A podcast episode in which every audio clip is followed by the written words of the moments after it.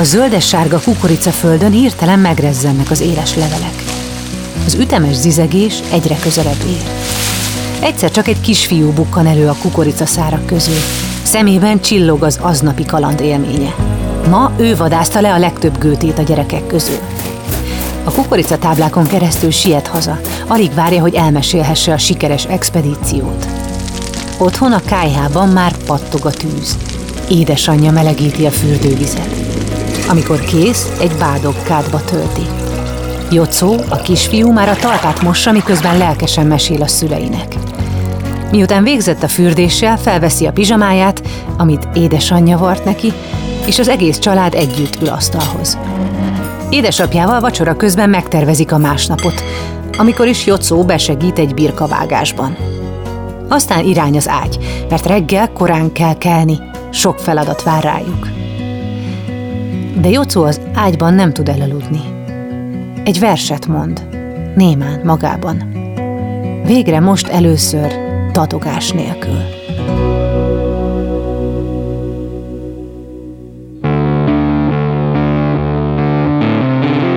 Lovas Rozi vagyok. Ez az Egyszer Lent.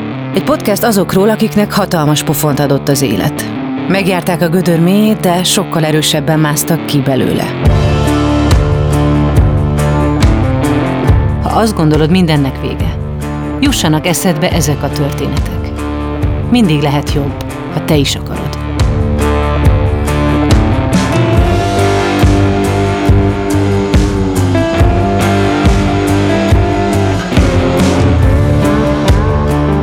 Ebben az epizódban Balatoni József, vagy ahogy a legtöbben ismerik, Jocó bácsi történelemtanár, író és média személyiség történetét ismerhetitek meg, akinek fontos küldetése, hogy a hazai oktatásban érjen el megújulást, ami valljuk be már rég időszerű.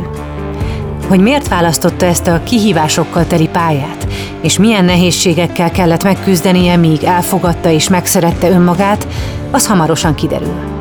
Ezt a műsort azért tudtuk elkészíteni, mert a Generáli biztosító szponzorként mellénk állt. Hallgassátok meg, miért fontos nekik, ami nekünk is. A leggyakrabban a semmiből jön az a bizonyos pofon, ami a padlóra küld. Elveszíted a munkád, a társad, vagy a saját egészséged mondja fel a szolgálatot. Ahányan vagyunk, annyiféleképpen vagyunk rosszul, és annyiféle támogatásra vágyunk. Mi a Generalinál abban hiszünk, hogy empátiával, személyes kapcsolattartással és rátszabott megoldásokkal úgy tudunk segíteni, ahogy neked a legjobb. Azért támogatjuk az Egyszer Lent podcastet, mert tudjuk, hogy ezek a történetek nem csak elgondolkodtatnak, hanem segítenek abban, hogy jobban odafigyeljünk egymásra, és ezzel megelőzhetjük a bajt, vagy csökkenthetjük azok súlyosságát.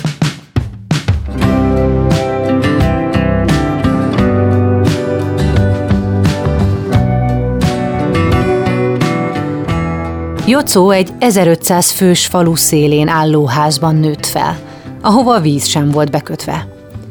Hat éves volt, amikor megszületett a kis húga.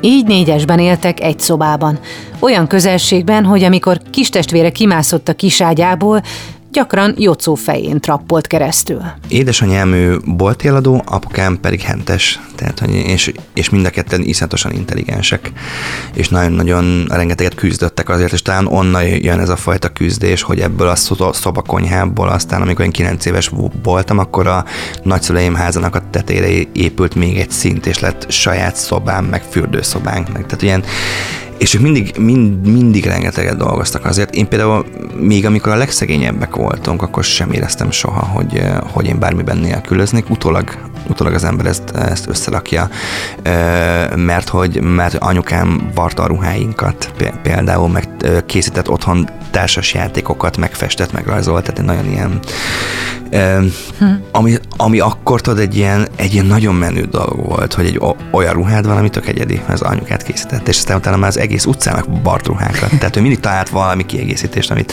amit a, a munkája mellett lehetett, meg mi állatokat tartottunk, tehát én egészen kiskoromtól kezdve mentem, etettem az állatokat, takarítottam utánuk nyulakat, sosem voltam képes levágni ezeket az állatokat, tehát apukám szokta ezeket, és egészen kiskoromtól kezdve mentem apakámmal mindig marhát vágni, disznót vágni, tehát én felkeltem hajnali háromkor beöltünk az autóba, és akkor mentem apával, és akkor mindenki azt hitte, hogy, hogy én is majd viszem az ő mesterségét, mert apukám egy baromi jó hentes, és egy nagyon, nagyon fantasztikus ember, és akkor én már egészen kicsiként megmondtam, hogy én nem.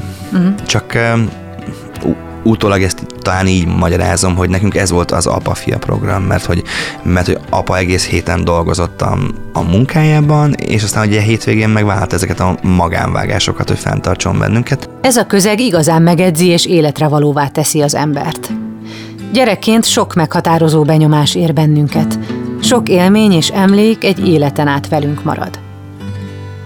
Ez ugyanúgy igaz a jó és rossz emlékekre is. Jocó négy éves volt, amikor játék közben halára rémült. És ez hosszú évekre meghatározta az életét. Kinyátszottam az oda, és volt egy nagy játékos dobozom, és akkor abban volt egy óriási egy pók, és én belenyúltam a játékok közé állítólag, és akkor csak anyukám annyit hallottak, hogy üvöltök és sikítok, mint az állat, és akkor utána nem nagyon szólaltam meg. És általában egészen addig gyönyörűen beszéltem, én nagyon korán elkezdtem beszélni, nagyon szépen beszéltem választékosan, tehát már négy évesen mondatokban beszéltem, nem tudom, ahogy kell, vagy nem tudom, hogy hogy kell ezt normálisan, és utána viszont, mikor elkezdtem újra beszélni, akkor minden szónál megakadtam. Jocó dadogása miatt az egész családra furcsán néztek. Ráadásul nem ez volt az első alkalom, hogy valamivel sokkolta a környezetét másfél éves voltam, amikor megittem egy üveg gyógyszert. Uh. Tehát, hogy az volt, hogy azt mondta, a, tudod, ez az epres, biztos emlékszel, aha. ez a nem tudom, szometrolin, vagy aha, aha, és azt mondta, azt mondta a doktor hogy ha ez, ha az elfogy, akkor meggyógyulok. És anyukám ki, kiment teregetni, én meg egy olyan széket húztam oda a hűtőhöz, amit mind a mai napig tök nehezen bírok el, mert megvan az a szék, és egy ilyen nagyon nagy fa, fa, fa szék, oda húztam, és anyukám már csak arra jött be, tényleg egy két-három perc volt, amíg kiment telegetni, és soha nem csináltam ilyet, hogy már ugye ott volt a, a gyógyszeres flakon, és én meg megittam, és akkor ugye rohammentő kórház, és akkor nem kellett kimosni a gyomromat, és akkor ott például a főorvos azt, azt ne, nem is akarta odaengedni anyukámat, mert el akart tenni lába, és akkor anyukám mondta, hogy, hogy de hát, hogyha el akar tenni, akkor egyrészt nem hívja a mentőket, másrészt meg nem gyermekeknek való szert ad be. és akkor ki akarták mosni a gyomromat, hogy tanuljak belőle, és a anyukám mondta, hogy de vele egyeztetett a főorvos, hogy nincs szükség gyomormosásra, és a másik hölgy mondta, hogy de kell, mert akkor ebből én megtanulom, hogy ilyet ne csinálják, és anyukám nem engedte, és akkor rá talán egy három éve meg lenyeltem egy üveggolyót. És akkor szinte anyáig bevittek a kórházba, és ugyanaz a hölgy volt, és mondta anyukámnak, hogy, hogy látja, hogy ha gyógyszer nem jött be, akkor azt gondolja, hogy az üveggolyó majd bejön, A pókos esetet Jocó csak utólag tudta meg elmesélésekből. Az agya a traumát teljesen törölte az aktív tudatából. A szülei látták a pókot, ami egy teljesen átlagos pók volt, méretében és kinézetében is ártatlan és ártalmatlan. Mégis életre szóló bizonytalanságot okozott Jocóban az a pillanat, amikor az ízelt lábú a kezéhez ért. Az eset után szülei elmondása szerint Jocó két-három napig egyáltalán nem beszélt. Arra, ami ezután történt, már Jocó tisztán emlékszik. Egy tört fehér rendelőben egy kis széken ül és rajzolnia kell, amíg anyukájával egy idegen néni beszélget. Pszichológus, pszichiáter, majd terapeuta is találkozott a szülőkkel és Jocóval. A szakemberek meg voltak győződve arról, hogy a kisfiút bántalmazzák otthon. Senki nem hitte el, hogy egy pók miatt kezdett el dadogni. Volt, hogy a, anyának kellett mennie egyedül a pszichiáterhez, apának egyedül, ő nekik ketten, nekem anyával, nekem apával, nekem mindkettővel, nekem egyedül, mert hogy ezt megvizsgálták, hogy milyen szituációban hogy reagálok, hogyha apukámmal vagyok, hogyha anyukámmal vagyok, és ezekre, ilyen pillanatokra emlékszem, volt, hogy ilyen, ilyen illatos kockákkal kellett játszanom, és akkor közben így beszélgetni kellett, úgy, hogy anya meg apa meg a két oldalt ült. Fél évbe telt, mire megállapították a dadogás valódi okát. De ez nem segített magán a problémán. A dadogás nem akart eltűnni. A környezet reakcióiból emlé- vannak megváltozások? Az van meg, és ez is csak későbbi, későbbi, hogy, hogy a szüleim nagyon tehát ők megijedtek, tehát, tehát ők féltettek attól, hogy, hogy egyszer csak egy nem tudom, hogy normális, hogyha lehet ilyet mondani, egy normális gyerekedből a gyereket kap egy handicapet. Egy olyan handicapet, pláne egy 1500 fős kis faluban, ami, hogy, hogy aggódtak értem, meg így, meg így nem tudták kezelni a helyzetet, tehát megpróbáltak segíteni. És akkor anyukámnak mindig az volt, nagyon emlékszem, egészen kamaszkoromig, hogy amikor nagyon elkezdtem dadogni, akkor mindig rám szólt, hogy ne dadogjál. Mert hogy tudta, hogy akkor viszont nem fogok. És akkor elkezdtem normálisan beszélni.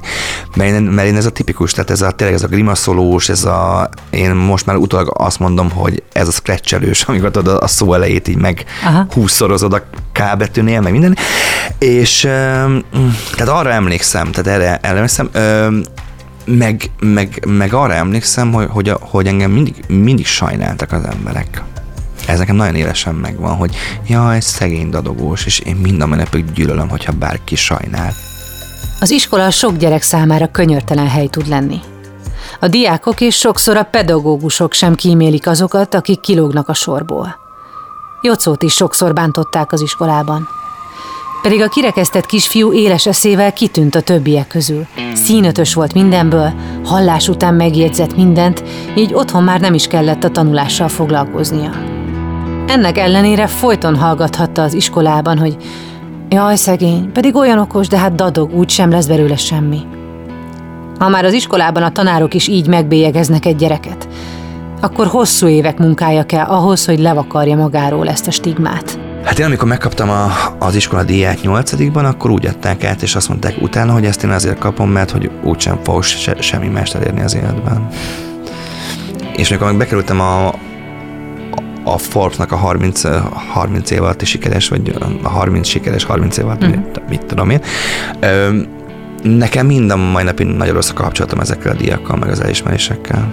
Tehát, hogy egyszerűen nem, nem, tudom, nem tudom értékelni, mert hogy... Mert mindig, hogy biztos azért kapod, mert sajnálnak. Azért, mert sajnálnak, és hogy és hogy ez egy ilyen szánalomból van, és pedig már tök, tök sok díjat kaptam, és va, valamire büszke is vagyok amúgy, de hogy, de hogy mégsem tudom, tehát ezeket mindig elrakom valahova a polc mélyére, mm. vagy nem tudom, tehát tényleg nem pakolgatom ki a díjaimat. Nyolc éves volt, amikor egy iskolai szavaló versenyen elért első helyezés után mégsem őt küldték tovább, hogy az iskolát képviselje, mert attól tartottak, hogy szégyenben hozza az iskolát, ha szavalás közben elkezd dadogni. Jocó teljesen összetört, amikor meghallotta ezt az elképesztő indoklást. Anyukámnak mondtam, aki bement az iskolába, és csak annyit kérdezett tőlük, hogy miért nem élettem a második. Mert akkor, akkor ez az egész nincs, ez az egész trauma nincs. És én évekig nem is tudtam erről beszélni, meg nem is tudtam verset mondani. Tehát én utána évekkel később tudtam újra verset mondani, amikor egy ilyen nagy csádi összevetelen már, már na, nagyon nyúztak, hogy de hogy annyira gyönyörűen mondok verset, és nem. És akkor ők bennültek egy nappaliban, én meg kint háttal nekik lekapcsolt villanya, hogy ne is lássa, akkor tudtam először verset mondani évekkel később. Arra mikor jöttél erre a képességedre, hogy a színpadon nem megszűnik a dadogás? Egészen óvodában szerintem, mert tehát vannak ilyen videófelvételek, amikor óvodában is beszélek, sőt, van egy olyan felvétel, ezt imádom, hogy az egyik eh, emberke nem tudta a szöveget óvodában és én bemondtam az ő nevét a mikrofonban, mert rászóltam, arrébb lögtem, és elmondtam az ő szövegét is helyette, tehát hogy én nagyon ilyen, már akkor is ilyen, ilyen én, én, nem bírtam elviselni akkor sem, hogyha valaki, valaki nem tud valamit megcsinálni, és hátráltat ezzel engem. Ez mind a mai napig így van, tehát hogy ahogy én kaptam intőt azért, mert hogy én első osztályban én, én nagyon untam magam, és fe, fe, felálltam, és oda mentem a többiekhez, és megoldottam az ő feladatukat is, mert hogy nem bírtam elnézni, hogy ott szenvednek. Életünk során a legtöbben átéljük azt, hogy milyen érzés kilógni a sorból. Idővel megtanulunk előnyt kovácsolni a fekete bárány szerepből. De gyerekként, amikor még nem vagyunk kellően felvértezve a bántások ellen, igazán mélyre mehet egy-egy kegyetlen beszólás a környezetünktől. Én, én mindig olyan akartam lenni, mint a többi. Tehát, hogy, mert, hogy, mert hogy amikor kilógsz a sorban, mondjuk már gyerekként, és akkor, akkor rohadt nehéz, mert hogy mindig úgy kezelnek, hogy te nem tudom, ilyen ufó vagy. És én mi, mindig így minden bele akartam illeszkedni abba a sorba. És a gyerekek vagy a felnőttek a gonoszabbak? A gyerekek csúfoltak, de hogy én, én tök handicapes voltam, tehát dadogtam, kitűnő tanuló voltam, és dagi. Tehát ez három olyan dolog, amivel tehát simán lehet bárkit.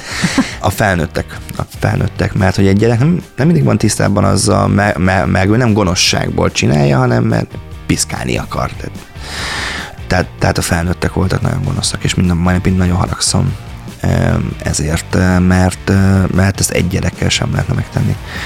semmiféle módon, és ezt én pedagógusként ezt én vallom, és nagyon persze mondasz olyan mondatokat, ami, ami bántó, mert óhatatlan, de hogy utána odaállsz és elnézést kérsz. És ezt szerintem onnantól kezdve már teljesen másképp hat. Tőlem soha nem kértek elnézést ezért. Utólag, utólag amikor beszéltem a DTK-non erről, akkor a, az akkori iskoligazgató állítólag egy értekezleten felhozta ezt, és mondta, hogy úristen, ezt mi tettük be, bele. Mm. És akkor mondták a többiek, hogy igen, de soha senki nem kért elnézést. Mindannyian ismerjük azt a helyzetet, amikor egy szó, egy kifejezés már a nyelvünk hegyén van, de nem tudjuk kimondani, mert éppen nem jut eszünkbe. Ennek a frusztrációnak a sokszorosát éli meg egy dadogó ember, amikor a szavába vágva próbálnak kéretlenül segíteni neki. A legrosszabb, amikor kimondják helyetted.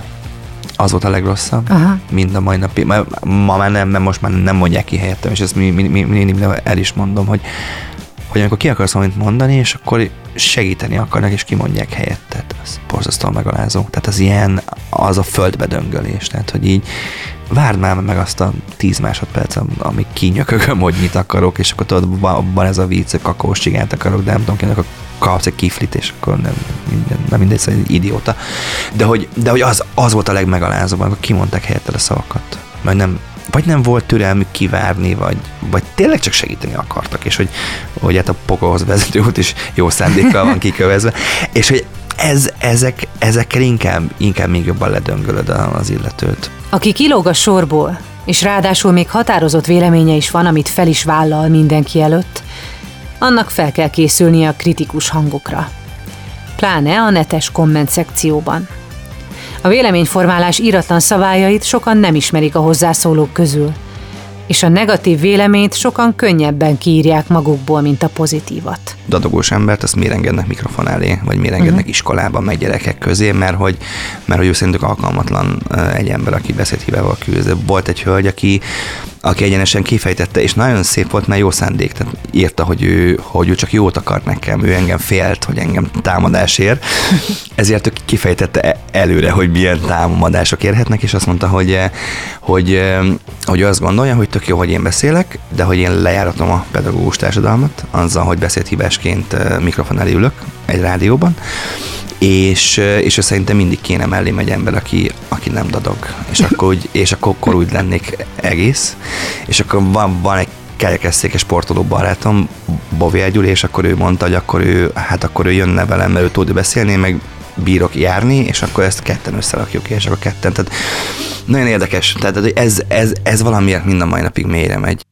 Mielőtt folytatódik ez az epizód, hallgassd meg a Beaton podcast ajánlóját. A szavak hihetetlen erővel bírnak. Lehetnek akár alapkövei egy új életnek. Én egy aprófalú cigánytelepén nőttem fel, ahol ahelyett, hogy az esti tábortűz mellett anekdotáztam volna a többiekkel, inkább a holdfényében letűnt korok nagyjait olvastam. Petőfit, Adit, Kosztolányit. Orsós Lajos vagyok, a Pont Elég házigazdája. Meghívlak egy pár perces kikapcsolódásra. Ha szereted az irodalmat, a klasszikusokat vagy a kortárs gondolatokat, akkor tarts velem, mert néha egy pár jó szó pont elég ahhoz, hogy szebb legyen a nap. Amikor Jocó gimnazista lett, nagyot fordult vele a világ. Ugyanis az új közegben egészen máshogy viselkedtek vele a többiek. Elfogadták, olyannak, amilyen. Aztán jött egy nagy megmérettetés. Kilencedikben mindenkinek részt kellett vennie a szavaló versenyen. Jocónak is választania kellett egy verset. Kapásból tiltakozott, kizárt, ő biztosan nem áll ki.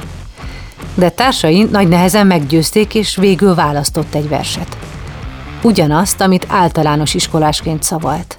Petőfi Sándor Szeged-szeggel. Jocó megnyerte a versenyt. Nagyon érdekes volt, a szeged mindig van egy sor. Mind a mai napig bedadogok, mert amikor tanultam, akkor ott, ott meg, megakadtam egyszer. És tudod, hogy ha dadogosként, ha megtanulsz egy szöveget, dadogás nélkül, akkor el tudod mondani. Tehát én például angolul, meg olaszul nem dadogok. Tehát én idegen nyelven tökre tudok beszélni, és ott egyszer, el, de, de hogy egy minimális megakadás volt, és az, az úgy rögzült belém. De az egész vers alatt nem dadogok, csak ott az egynél. Most már megtanultam azt, hogy ha ott veszek egy nagyobb levegőt, akkor átlendülök ezen. De hogy eh, meg aztán megtanultam tényleg a gesztikulációkkal, hogy ez át, át tudom magam lendíteni. A középiskolában Jocó számára kinyílt a világ. A jó közösségnek köszönhetően végre önmaga lehetett. A gimnáziumi évek alatt énekelni tanult, musical stúdióba járt, és színházi előadásokban is szerepet kapott. Mégis, amikor eljött a felvételi ideje, és döntenie kellett, hogyan tovább, nem merte beírni a színművészeti főiskolát. Nem mertem beadni a színművészetére, nem mertem elmenni a felvételire. De mindenki mondta, hogy de hát menjél, mert hogy tényleg jó vagy benne, és hogy van-e, van ott neked helyed, és nem mertem elmenni. Volt azonban egy régóta dédelgetett álma, hogy pedagógus lesz. Már elsős korában eldöntötte, hogy tanítani fog. Nagyon menő dolognak tartotta, hogy másokat megtaníthat írni, meg számolni. Kamaszként otthon a plüssállatainak mondta fel a leckét. Ez egyszerre volt terápia és gyakorlás, hogy minél könnyebben tudjon beszélni mások előtt. Ezt úgy, úgy tudtam megfogalmazni, mint amikor az ember egyszer csak nem tudom, vallásos lesz, hogy így, hogy így van valami elhívásod. És én ezt érzem a pedagógiával kapcsolatban mind a mai napig. Hogy nekem, hogy nekem van, egy, van egy elhívásom, hogy én, hogy én pedagógus kellett, hogy legyek. Mm. Pedig volt időszak, amikor nem akartam az lenni. Tehát akkor nagyon a színház volt, nagyon a média volt benne ebben a, ebben a fókuszban, tehát én nem is, tehát mondom, volt egy-két amikor nem akartam tanár lenni.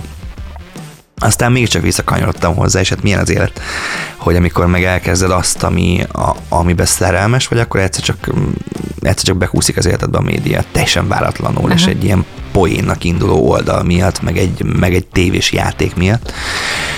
És aztán meg is marad, tehát hogy meg is marad, szó, szó, szóval azért kompenzált, meg kárpótolt, és aztán a színház is visszatért az életembe, mert ugye a Momentán társulattal játszottunk évekig egy iskolaszínházi előadást, de például most is játszani fogok, idézőjelben játszani fogok a lemez két oldalába a Kovács Patriciával, meg a Horváth Lilivel, és én leszek az, aki mindig belép a szituációkba, és tanárként egy picit megvilágítja, hogy mi, mi történik a két szereplőben.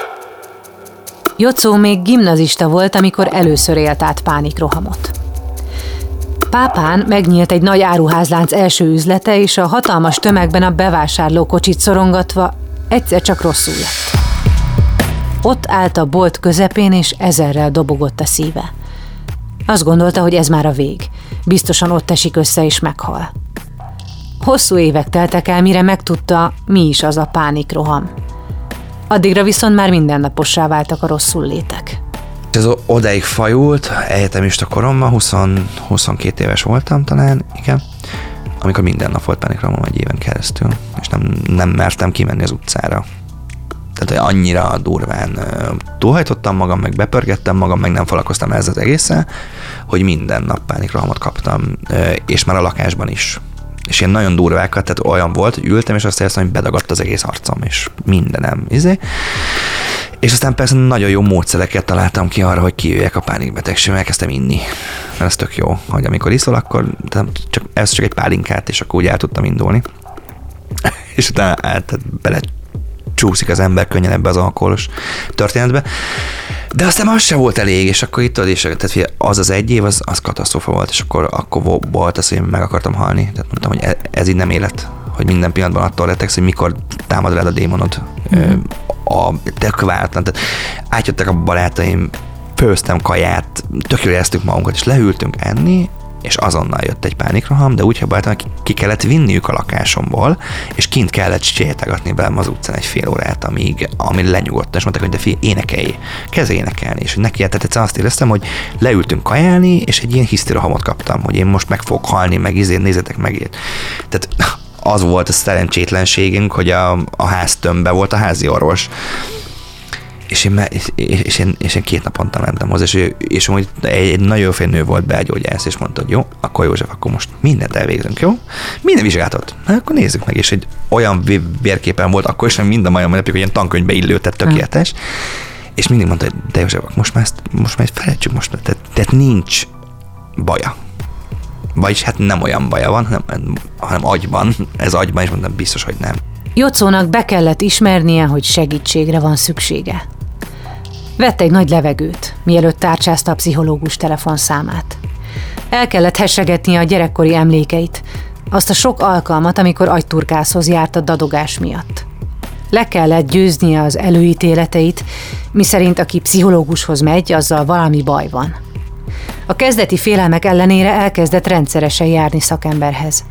Amitől nem múlt el teljesen a pánikbetegség, de egyre jobban megtanulta kezelni a helyzetet. Nem azt mondom, hogy megoldódott, mert minden mai napig vannak néha pánikrohamaim, de hogy most már olyan szinten meg tudom állítani, meg tudom kezelni, hogy a múltkor előadást tartottam, színpadon ültem, és ült mertem a menedzserem, aki kérdezgetett, és látta a tekintetemen, és látta, hogy elkezdek ízadni, és konkrétan beszéd közben kaptam egy pánikrohamot. Éreztem, hogy elszorul mindenem, de nem hagytam abba a mondatot, hanem hanem végigvittem, és közben belül meg mantráztam magamban. Nem emlékszem ilyenkor arra néhány perc, amíg, amíg a, a roham tart. Mantráztam magamban, hogy ez csak az agyam csinálja, nincs bajom. Így, hogyha most kapnék egy pánikrámot, nagyjából annyiból venni rész, hogy elkezdek izzadni, mm. meg egy picit ilyen, picit ilyen érződik, hogy kicsit befeszülök belül, de hogy azért ez egy kökemény, kö, kö, kökemény tíz év volt, amíg, eh, amíg ezt én megtanultam, azt, hogy ez, ez csak az agyam játszik velem. Mm. De ez is lehet egyébként, hogy valahogy köze van ahhoz, hogy saját magad megkérdőjelezése, vagy hogy gyenge vagyok, vagy sajnálni kell, vagy valami bajom biztosan van, hiszen kívülről ilyen megerősítések Valószínűleg ez, meg aztán a nagyon sok terápia kapcsán oda jutottunk, hogy ez a ez a folyamatos megfelelési kényszer, hogy én mindig mindenkinek meg akarok felelni, és azt akarom, hogy engem mindenki szeressen. És ezt kellett elengednem, hogy, hogy olyan nincs, hogy valakit mindenki szeret olyan nem, olyan nem létezik. Hát én sem szeretek mindenkit, akkor én hogy akarnám azt elérni, hogy engem mindenki szeressen. Folyamatos kontroll a beszéden, és folyamatos kontroll az egész életünkön. A megfelelési kényszert nagyon nehéz elengedni. Teljesen talán nem is lehet. De meg lehet tanulni észrevenni az aggasztó jeleket, és időnként kicsit lazítani a gyeplőn én azt gondolom, hogy, hogy az élet ez nagyon, na, nagyon kegyes hozzám, annak ellenére, hogy rengeteg traumám volt, meg nem tudom, tényleg egészen a pánikbetegségemtől a gázolásig, tehát mi, mi, mi, minden megtörtént, ami, tehát mindig ilyen vannak ilyen stop táblák az életemben. Ez milyen gázolás? Túltoltam magam, e, és volt három előadásom egy nap. E, délelőtt volt egy gyerekfoglalkozásom, Kistokajban amúgy délután egy tanárképzésem, és este pedig szülőknek egy előadásom. És akkor ott maradtunk, és egy másnap átbiciklizünk Nyíklátházára, és imádtam voltam, és visszafele egy motoros 80-nal nekem jött oldalról. És akkor aki látta a balesetet, mindenki azt gondolta, hogy, hogy én meghaltam. És én meg így felpattantam, és akkor így mentem tovább, hogy szóljam, szóljak a barátaimnak, hogy ha elgázoltak. És akkor utána még én nyugtattam a motorost, hogy minden rendben van. Aztán persze, amikor kiment az adrenalin, akkor éreztem, hogy így elrepett a térdem, végig horzsolódott mindenem és pont másnapra volt jegyünk a, az átriumba az őrült nöketecére, amit én eddig nem láttam. És ilyen teljesen összetörve, alig bírtam ülni, mert elrepett a gerincem is, de elmentem. És végzokogtam az előadást, és amikor tudod, a, a, a végén, az első felvonás végén van, a stolnak egy nagy dala. És amikor belővölti az arcodba, hogy én vagyok én, és teljesen mindegy, hogy mit csinálsz, akkor is te vagy te és végre fogadd el, hogy te vagy te, akkor ezt így belőltette az arcomba, ömlöttek a könnyeim, meg mindenem fájt, és utána kerültem helyre. Utána éreztem azt, hogy oké, okay, akkor, akkor megkaptam ezt a gázolást, megkaptam azt, hogy, hogy, hogy nem haltam meg, pedig meghalhattam volna, és utána megkaptam az arcomba ezt a dalt, és utána kezdtem el ezt az egészet így újra, újra definiálni, meg ugye egyáltalán megszeretni az életemet, meg megszeretni magamat, mert addig csak hajtottam, és sose voltam elégedett semmivel. Pontosan emiatt a gyerekkori dolog uh-huh. miatt, hogy nekem mindig, mindig extrán kellett bizonyítanom, és akkor sem feltétlenül kaptam másoktól dicséretet. A szüleimtől igen, de vagy ha kaptam is dicséretet, az is ilyen sajnálatban volt. Tehát, Csak hogy ez és ez 2017 után került nagyjából helyre. Nem mondom, hogy helyre van, mert mhm. azért látod, hogy, hogy, hogy beszélek és bekönnyesedik a szemem, tehát nem tudok ezzel mit csinálni, amúgy is egy érzékeny srác vagyok. De hogy utána került helyre, mind a mai napig, amikor elmegy az örült célra. Most már két éve nem láttam, hogy a Covid miatt ilyen össze-vissza helyzetek vannak megnézni, de ugye láttam kilencszer, és mindig, mindig, amikor elmegyek, akkor ugyanaz az érzés fog el, és amúgy mindig máshol sírok, tehát mindig más részén sírok. Az életed van egy, egy darabban úgy, hogy, hogy totál nem, nem arról szól, tehát, tehát mert, mert, mert, mert mondjuk meleg, annak tehát tényleg az, hogy ott van az életed a színpadon, és akkor látod, hogy ez egy ilyen sztori, de nekem nem ez volt, hanem az, hogy az, hogy az egész életemet csak egy arcomba vágódott, hogy, hogy basszus, hogyha ha ők elfogadják ezt a szituációt, ami, amiről, amiről nem tehetnek, akkor én mi a francot vekengek itt magamban a különböző dolgaim miatt, amit, amit szintén el kéne, hogy fogadjak. És én, aki az elfogadást hirdetem, magamat nem tudom elfogadni. Mindenki mást elfogadok, meg elfogadom azt, aki nem tudom, tényleg autista, meleg, nem tudom, háromlábú, meg kerekesszékes. És az, az, volt az, az, az volt a felismerés, hogy, hogy de magamat nem tudom elfogadni. Egyszer megkérdezte egy pszichológus, hogy így, ha visszametnék az időben, kivenném a pókot a játékaim közül, és azt mondtam, hogy nem mert hogy ezzel vagyok. Tehát most már tehát a 35 évemből 31 évet éltem le úgy, hogy dadogok. Én ezért lettem ennyire, ennyire érzékeny, ezért tanultam meg ennyire küzdeni, ezért tanultam meg ennyire, ennyire kiállni magamért, ennyire, ennyire jónak lenni, ennyire empatikusnak lenni, mert hogy, mert hogy én tud, tudom milyen handicappel élni. És ezért tudok nagyon nagy, tényleg őszintén odafordulni a handicappel élőkhöz, és, és segíteni nekik akár, akár azzal, hogy kiállok, mert hogy rengeteg uh, szülő ír nekem, hogy a gyereked adog, és, uh, és én, én tudom benne oldani azt a mérhetetlen kétségbeesést, hogy, hogy, hogy mi, mi lesz a gyerekével, mert hogy van példa. És szerinted mik voltak az életedben a legfontosabb olyan lépések, vagy kanyarok, vagy döntések, amik a gyógyulás felé vezettek, vagy hogy ezt magad mögött hagyhasd? Az egyik aztán az volt, amikor egy, egy napon volt eldönteni, hogy én beadom a felvételimet Pápára a kollégiumba, a Türisen gimnáziumba, és meghoztam ezt a döntést, hogy eh, hogy én elköltözöm ebből az 500 fős kis faluból, és kollégiumban fogok élni 15 éves koromtól. Az egy nagy lépés volt. Aztán utána, hogy, hogy első értelmiségiként eh, beadtam a felvételimet eh, az egyetemre. Mert hogy senki, tehát nálunk senki nem volt. Ami nem baj, mert hogy én, e, tehát én nem, nem, nem ettől számít valaki intelligensnek, vagy nem. De hogy elmertem menni, és elmertem menni egyetemre. A másik az az, amikor, az amikor, amikor megmaradtam, és először álltam ki gyerekek elé úgy, hogy én vagyok. Tehát, tehát nem gyakorlat volt, nem semmi, hanem na mostantól az én felelősségem, és oda ki kell állni. És az egy nagy, nagy, át, na, nagy határátlépés volt, tehát én féltem a legjobban, tehát hogy és akkor voltam hogy mondja 25 éves, és a, akikhez meg először mentem, ők meg akkor voltak 19 évesek, tehát egy érettségiző osztályt megkaptam az érettségi utolsó évére, hogy akkor kezdjük velük valamit, és mi, mindenki utálta a történelmet, és mindenki kettes volt belőle. 4,4 lett az érettségi átlag amúgy, de hogy az volt egy ilyen nagy, és aztán utána, amikor ez az egész Jocó bácsi sztori, sztori elindult, hogy hogy én elmerek menni tévébe, elmerek menni beszélgetésekre, kimerek állni színpadra. Tehát amikor a, a kongresszusi központban 1800 ember elé álltam ki, vagy a múltkor a Kossuth téren 5000 ember elé kimertem állni és beszélni mertem, azt én soha nem gondoltam, tehát ezt gyerekként, én nem, álmomban nem gondoltam volna, hogy én nem, hogy 5000, de hogy 5 ember előtt sem fog beszélni.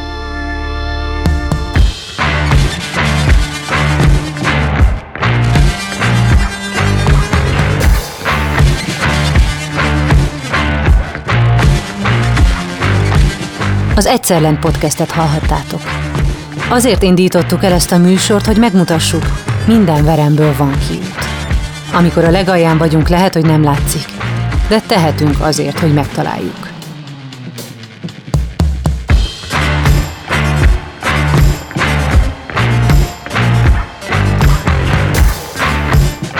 Az epizód szerkesztője Mihály Kövisára, a főszerkesztő Nejcer Anita, a szövegíró Horváth János Antal, a zenei és utómunka szerkesztő Szűcs Dániel, a kreatív producer Román Balázs, a producer pedig Hampuk Rihárd volt. Lovas Rozit hallottátok. Ha úgy érzed, hogy te vagy valaki a környezetedben krízis helyzetben van, hívd a 116 123 ingyenes lelki elsősegély számot. Beaton Studio. Vidd magaddal ezt a történetet.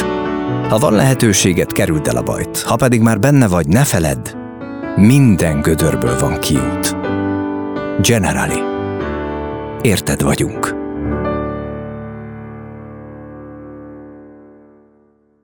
Ha más podcastekre is kíváncsi vagy, hallgassd meg a Béton műsor ajánlóját. El tudod képzelni, hogy a podcastet, amit éppen most hallgattál, fél év múlva már a mesterséges intelligencia generálja? Mi sem. De ha érdekel, eljötte már a gépek lázadása. Hallgass bele az Embertelen podcastbe. Orsós Lajos vagyok, a műsor házigazdája. Egyelőre még élőben. Egyelőre. Fedezzük fel együtt, hogyan ismerkedik, randizik, mesél és vitatkozik Betty és Péter, két teljesen mesterséges intelligencia. Lajos, a podcast címét mond még egyszer, Léci. Oké. Okay. Embertelen podcast. Ez egy Béton podcast.